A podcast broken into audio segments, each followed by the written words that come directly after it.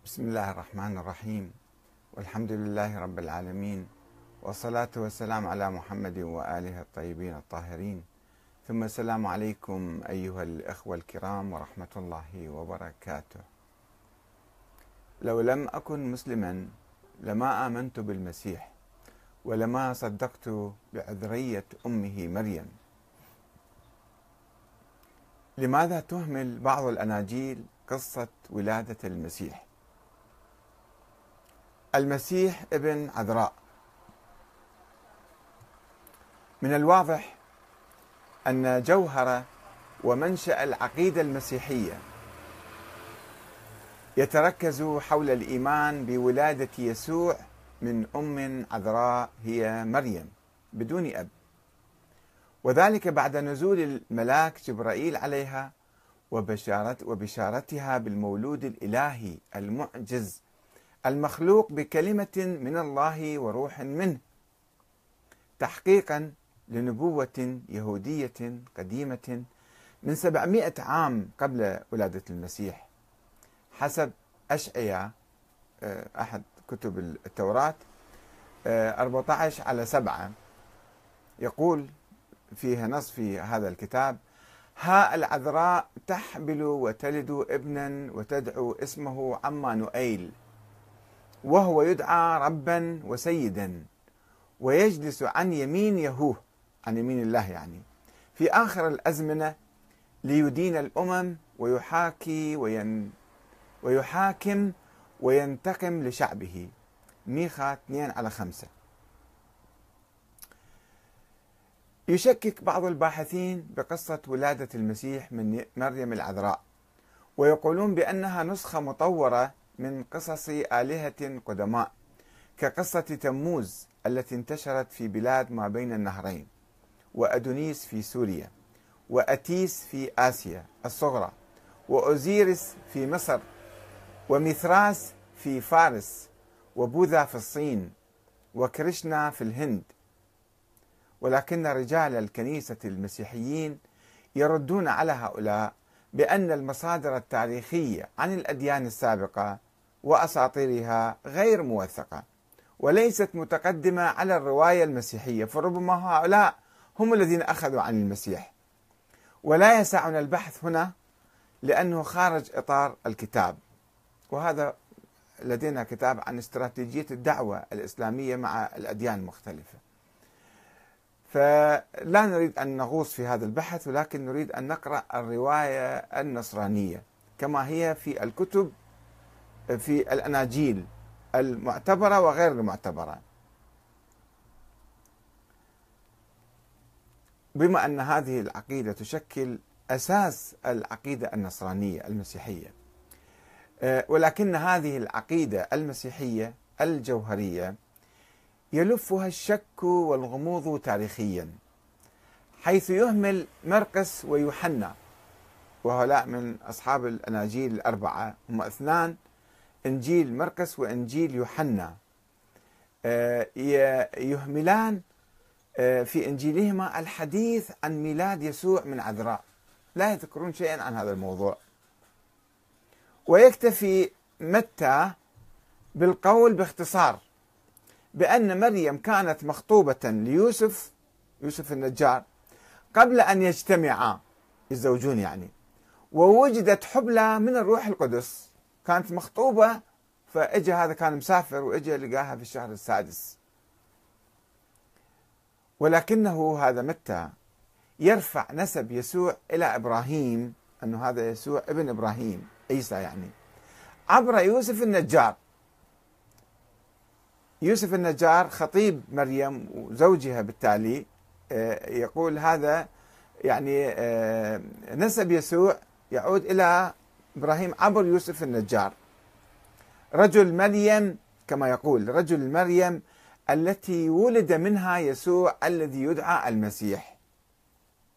فقط في هذه العبارة بأن مريم كانت مخطوبة ليوسف قبل أن يجتمعا ووجدت حبلى من الروح القدس. ويقول لما كانت أو كان مريم مخطوبة ليوسف قبل أن يجتمعا وجدت حبلى من الروح القدس. فيوسف رجلها إذ كان بارا تقيا يعني ولم يشأ أن يشهرها. أراد تخليتها سرا. لما هو كان رجال تقي وشاف هذه خطيبته حملت ما يعرف من من وين ومو من عنده فأراد أن يتركها. يقول روحي خلاص أنا بعد مو خطيبك يعني. آه، أراد أراد تخليتها سرا. ولكن فيما هو متفكر في هذه الأمور عندي يفكر شو يسوي بهالمصيبة هذه؟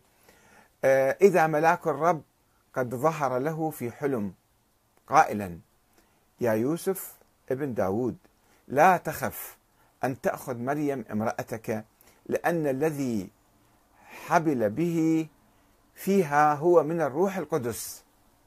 هذه حبلت من الروح القدس بالمنام قال له ملاك هو كان مهموم مغموم عندما فوجئ بحمل مريم فرأى في المنام ملك يقول له هذا من الروح القدس.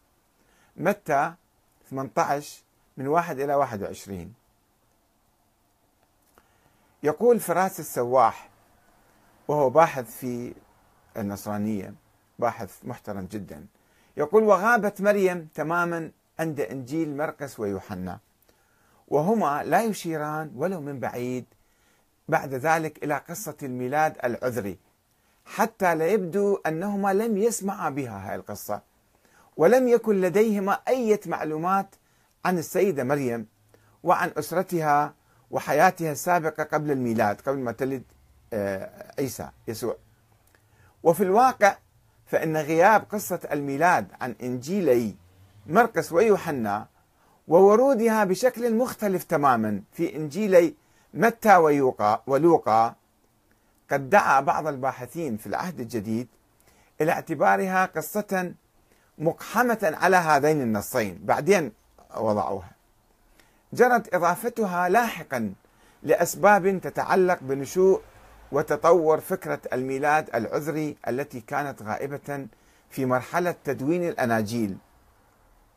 كما يقول هذا السواح فراس السواح في كتابه الإنجيل برواية القرآن صفحة 83 دار علاء الدين دمشق طبعة أولى صفحة سنة 2011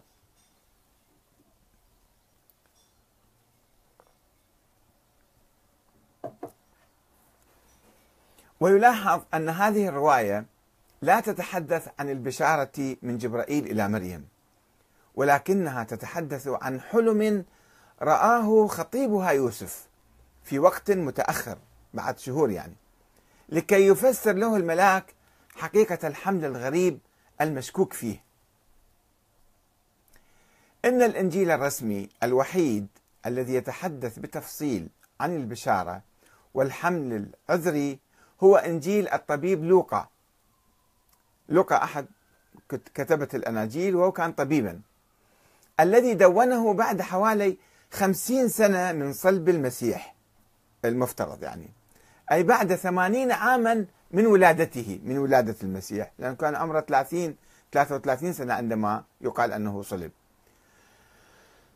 لوقا دون أن يلتقي في يلتقي المسيح في حياته ودون أن ينقل لنا مصدره بعد خمسين سنة من قصة آه، آه، صلب المسيح هو كتب كتابة وما قال لنا من أين جاء بهذه القصة منو مصدره مثلا. وإنما اعتمادا على الروايات الشعبية المتداولة. وربما اعتمادا على الأناجيل المنحولة غير المعترف بها. كانت هناك عدة أناجيل أخرى. كإنجيل يعقوب والولادة. وهو يقول هذا لوقا يقول أرسل جبرائيل الملاك من الله إلى مدينة من الجليل اسمها ناصرة إلى عذراء مخطوبة لرجل من بيت داود اسمه يوسف واسم العذراء مريم. فدخل إليها الملاك وقال سلام لك أيتها المنعم عليها. الرب معك. مباركة أنت في النساء. فلما رأته اضطربت من كلامه وفكرت ما عسى أن تكون هذه التحية. فقال لها الملاك لا تخافي يا مريم لأنك قد وجدت نعمة عند الله. وها أنت ستحبلين وتلدين ابنا وتسميه يسوع. هذا يكون عظيما وابن العلي يدعى ويعطيه الرب الإله كرسي داود أبيه. ويملك على بيت يعقوب إلى الأبد. ولا يكون لملكه نهاية. فقالت مريم للملاك كيف يكون هذا؟ وأنا لست أعرف رجلا. يعني ما بعد ما زوجة فأجاب الملاك الروح القدس يحل عليك وقوة العلي تظللك. فلذلك أيضا القدوس المولود منك يدعى ابن الله. فقالت مريم هو ذا أنا أمة الرب ليكن لي قولك. ليكن لي كقولك. هذا النص الوارد في إنجيل لوقا 26 آه، على واحد من واحد إلى 38 ولئن كانت هذه الرواية تتفق مع روايات الأناجيل غير الرسمية في بعض النقاط فإنها تختلف معها في نقاط أخرى. ولا تذكر هذه الرواية لا تذكر رد فعل خطيب مريم يوسف النجار. عندما رآها حاملا قبل أن يقربها وانهياره بالبكاء وسؤاله وسؤالها عن كيفية الحمل وبكائها وقولها بأنها لا تعرف ذلك وأنها بريئة وطاهرة واتهام الكهنة لمريم وخطيبها بالزنا والتحقيق معهما. هذه كل التفاصيل الأخرى لوقا ما يذكرها. فقط يذكر المشهد الأول أن الملك نزل عليها وقال لها أنك ستلدين ابنا يدعى ابن الله وكذا وكذا. ردود الأفعال من خطيبها ومن الآخرين من اليهود علماء اليهود لا يذكر أي شيء عن الموضوع. نجي هذا في لوقا نجي إلى آه، يعقوب الرسول اللي هو عنده إنجيل خاص به. نشوف وكان معاصر لعيسى. ماذا يقول عن هذا الموضوع؟ وحسب ما يحدثنا يعقوب الرسول ابن يوسف النجار يعني ابن زوج مريم. يحدثنا في إنجيله الخاص. يقول إن مريم عندما بلغت سن السادسة عشرة يعني زوجة أبيه تعتبر هذه. آه، آه، أن مريم عندما بلغت سن السادسة عشرة شاهد يوسف عليها علامات الحمل وهي في الشهر السادس من حبلها. فاستغرب لأنه لم يقربها. وإن مريم نفسها لم تكن تعرف كيف حملت. ولذلك شك يوسف في مريم بسبب حبلها الغريب. فانطرح أرضا تقريبا مثل غابة روحه. فانطرح أرضا وخفض رأسه واستسلم لحزن عميق. قائلا كيف أبرر نفسي أمام الله؟ كيف أصلي من أجل هذه البتول؟ البتول يعني بنتي ما متزوجة بعدها. لقد استلمتها عذراء من هيكل الرب الإله. ال ال يعني علماء اليهود سلموه إياه إلها حتى يحفظها. ولم أحفظها. يعني راحت حبلت وأنا ما أعرف من وين فصارت مصيبة علي. من هو الذي ارتكب هذا الفعل الرديء في بيتي؟ ومن أغوى العذراء. ونهض يوسف ونهض يوسف من فوق الكيس الذي انطرح عليه وقال وقال لمريم أنت الذي أنت التي كنت صاحبة قيمة فائقة في عيني الرب لماذا تصرفت على هذا النحو؟ ولماذا نسيت الرب إلهك؟ لقد تربيت في قدس الأقداس. أو كنت تتلقين الطعام من يد الملائكة. لماذا تخليت عن واجباتك؟ وكانت مريم تبكي بمرارة شديدة وأجابت أنا طاهرة ولم أعرف رجلا. فقال لها يوسف ومن, ومن إذن؟ فكيف حبل حبلتي أو ومن يعني ومن أين حبلتي فأجابت مريم حي هو الرب إلهي. إنني أشهده على أنني لا أعلم كيف صار الأمر هكذا. وقال يوسف في نفسه وهو مذهول ماذا أفعل بها؟ وقال إذا أخفيت خطيئتها فسوف أعتبر مذنبا بحسب شريعة الرب. الستر عليه يعني. وإذا اتهمتها علانية أمام بني إسرائيل فأخشى أن يكون ما فيها من ملاك اللي في بطنها يعني وأن أسلم الدم البريء لحكم الموت راح يقتلوها. ماذا أفعل بها إذن؟ أتركها سرا؟ هذا يوجد النص هذا في إنجيل يعقوب الفصل الثالث عشر. تجدونه في موقع الأنبا تكلا مشهور هذا في الإنترنت. بس اكتبوا الأنبا تكلا هو قسيس مسيحي معروف كبير. ذكر إنجيل يعقوب في موقعه وهذا النص من عند أنا ماخذه ويضيف يعقوب فمكثت مريم ثلاثة أشهر عند خالتها اليصابات. يسموها الآن إليزابيث. آه وكانت بطنها تكبر يوما فيوما ومن خوفها انزوت مريم في منزلها واختبأت عن أنظار بني إسرائيل. نفس المصدر إنجيل يعقوب يعني الفصل الثاني عشر موقع الأنبا تكلا. وعندما حان موعد ولادة مريم شكت شكت المرأة التي شهدت ولادتها في الغار وهي سالومة واحدة اسمها سالومة اللي شهدت ولادتها أو تقريبا كانت هي يعني معها في الولادة هي قريبة إلى مريم. شكت في بتوليتها وأذريتها. هذا كما يقول الكتاب نفسه. أنه هذه قالت هذه مريم ليش تولد بالمغارة وكذا؟ فهذه يمكن ما كانت بتول وما كانت عذراء يعني حملت من صورة مشبوهة. الفصل العشرين من إنجيل يعقوب. يذكر هاي النقطة. وذكر أيضا يعقوب إنجيل يعقوب أن كهنة بني إسرائيل اتهموا يوسف النجار الذي أوكلوا إليه مهمة رعاية وحفظ مريم اتهموه بتدنيسها والتزوج منها سرا فاقتادوه ومريم لمحاكمتهما. وقال رئيس الكهنة يا مريم كيف تصرفت هكذا؟ ولم خسرت نفسك؟ أنت التي ربيت في قدس الأقداس وتلقيت الطعام من يد الملائكة وسمعت أسرار الرب وارتبطت في حضرته. وكانت تبكي بمرارة كبيرة وأجابت حي هو الرب إلهي إنني طاهرة في حضرة الرب ولم أعرف رجلا. فقال رئيس الكهنة ليوسف لماذا تصرفت هكذا؟ فقال يوسف حي هو الرب الإله وحي هو مسيحه. أنني أشهدها على أنني طاهر من كل علاقة بها. وأجاب رئيس الكهنة لا تدلي بشهادة زور بل قل الحقيقة. لقد تزوجتها سرا وأخفيتها عن أبناء إسرائيل. ولم ولم تحني رأسك تحت يد العلي القدير ليكون نسلك مباركا. يعني ما عقدت عقد زواج رسمي. وقال رئيس الكهنة سوف أسقيك ماء إدانة الرب.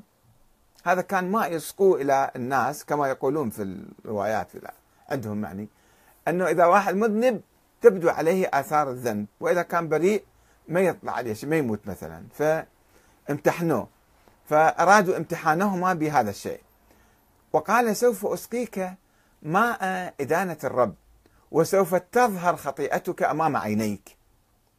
هذا أيضا إنجيل يعقوب الفصل الخامس عشر يوسف تحت هذا العنوان. يوسف يتهم بأنه دنس مريم. والفصل السادس عشر أيضا ترد القصة مرة أخرى. امتحان يوسف ومريم وبراءة مريم. موقع آه، الأنبا تكلا.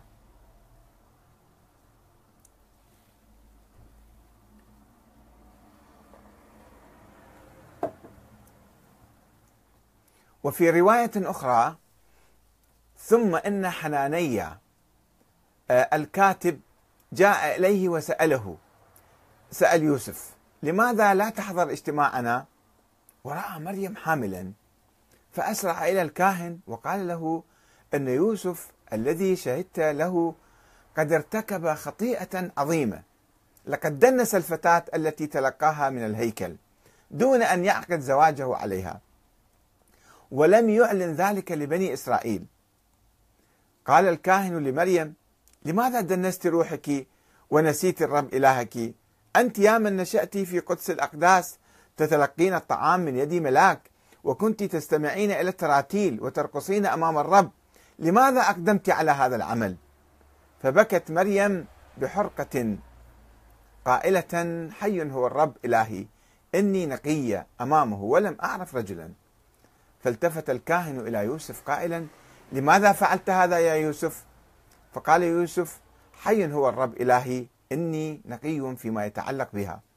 فقال الكاهن له الكاهن لا تتقدم بإفادة كاذبة بل قل الحق لقد تزوجتها سرقة ولم تخبر بني إسرائيل ولم تخفض رأسك أمام الرب ليبارك لك في نسلك فبقي يوسف صامتا فقال له الكاهن أعد الفتاة التي أخذتها من الهيكل. فبكى يوسف بكاء شديدا.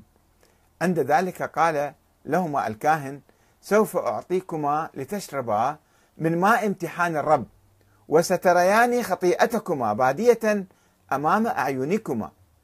ثم أخذ الماء وسقى يوسف وأرسله إلى البرية. فعاد سالما ما صار به شيء فطلع بريء يعني. ثم أعطى الفتاة لتشرب وأرسلها إلى البرية فعادت سالمة. فتعجب كل الشعب لأنه لم يظهر فيهما إثم لا في يوسف ولا في مريم. عند ذلك قال الكاهن إذا لم يظهر الرب خطيئتكما فأنا أيضا لا أدينكما. ثم أطلقهما. فأخذ يوسف مريم ومضى إلى البيت وهو يمجد الرب فرحا. هذا كما ينقل السواح آه، فراس في كتابه الإنجيل برواية القرآن صفحة 49 إلى 50 آه، دار علاء الدين دمشق طبعة أولى 2011 ويبني يعقوب ابن يوسف النجار يعني الروايات شوية بها تفاصيل تختلف يعني تفاصيل جزئية جدا. ويبني يعقوب ابن يوسف النجار اللي هو يعتبر أحد الرسل وعندك إنجيل خاص به يبني موضوع طهارة مريم وبتوليتها كيف أن يثبت أن مريم كانت بتول وكانت طاهرة؟ على رؤية شاهدها أبوه اللي هو يوسف النجار فيقول أن الملاك أخبر يوسف بحقيقة حبل مريم بينما كان منشغلا خلال الليل. ماذا يفعل بمريم؟ كان مهموم يفكر شو يسوي بمريم اللي حملت وما يعرف شو يتصرف وياها. فإجا الملاك بالليل وإذا بملاك الرب يظهر له أثناء نومه ويقول له لا تخف الاحتفاظ بهذه البتول لأن الذي فيها هو من الروح القدس. فستلد ابنا وتسميه أنت يسوع لأنه يخلص شعبه من خطاياهم. فنهض يوسف من النوم ومجد إله إسرائيل الذي أغدق نعمته عليه وحافظ على البنت على مريم. إنجيل يعقوب الفصل الرابع عشر عن موقع الأم الأنبا تكلا ويعزز يعقوب ابن يوسف النجار نظرية طهارة مريم وعذريتها بمعجزة حدثت أثناء ولادتها. أيضا هذا دليل على أنها كانت يعني طاهرة وبتول وعذراء. أنه أثناء الولادة حصلت عندها معجزة. وذلك عندما شكت سالومة بعذرية مريم. اللي كانت معها أثناء الولادة قابلة مثل قابلة يعني شكت أنه هذه يعني كانت بتول ولا لا آه، وشكت أثناء الولادة وبعدها فعاقبها الله بنار محرقة آكلة أكاد كادت تسقط يدها وتفصلها عن ذراعها. إيديها احترقت فتابت إلى الله واستغفرت لذنبها. فرجعت لها إيدها سليمة. فهذه معجزة يعتبرها. طبعا القصة من رآها كيف أثبتها؟ يعني يجي واحد بعد مثلا عشرات السنين يذكر قصة وكيف كيف يمكن إثبات القصة؟ من الصعب جدا. آه، ولا يذكر يعقوب ما يتحدث عنه القرآن من تكلم الوليد في المهد كدليل على شخصيته الفريدة وأنها هي أم طاهرة ومعجزة. هاي القصة اللي يذكرها بالقرآن يعقوب لا يذكر هاي القصة. بينما يوجد ذلك في إنجيل ميلاد مريم المنحول. في إنجيل آخر اسمه إنجيل ميلاد ميلاد مريم يعني ميلاد المسيح يعني ولادة مريم. المنحول يسمون المسيحيين هذا الكتاب منحول يعني مو صحيح مو رسمي مو موثوق. يعني رواية هكذا.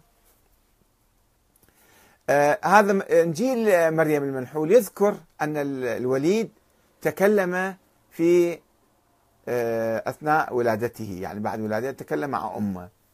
طبعا أنا لا أريد أن أنفي القصة ولكن أقول في هذا المصدر وردت هكذا. ولم ترد في هذا المصدر ولم تذكرها الكتب الأخرى ولم يعني أريد أشوف القصة وين مروية. وحسب رواية المسيحيين كيف هم يثقوا بها. هم يقولون هذا الإنجيل منحول يعني إنجيل ضعيف فلا نأخذ به. وهذه القصة هناك كمعجزة دليل على طهارة مريم. فما هو الدليل على طهارة مريم؟ من الكتب المسيحية. أنا لا أتحدث عن القرآن الكريم. أنا مسلم وأؤمن بما يقول القرآن وبالتالي لا أناقش في ذلك. ولكن المسيحيين الذين يبنون أهم عقيدة عندهم اللي هي عقيدة آه، ولادة المسيح من عذراء بدون أدلة كافية وبدون أدلة مقنعة وبدون رواية متماسكة. ثم يشككون في القرآن. مثل المسيحيين يشككون في القرآن. طيب إذا أنت شككت بالقرآن ماذا يبقى لك؟ تبقى لك هذه القصص؟ هذه القصص لا تقوم لك بها قائمة.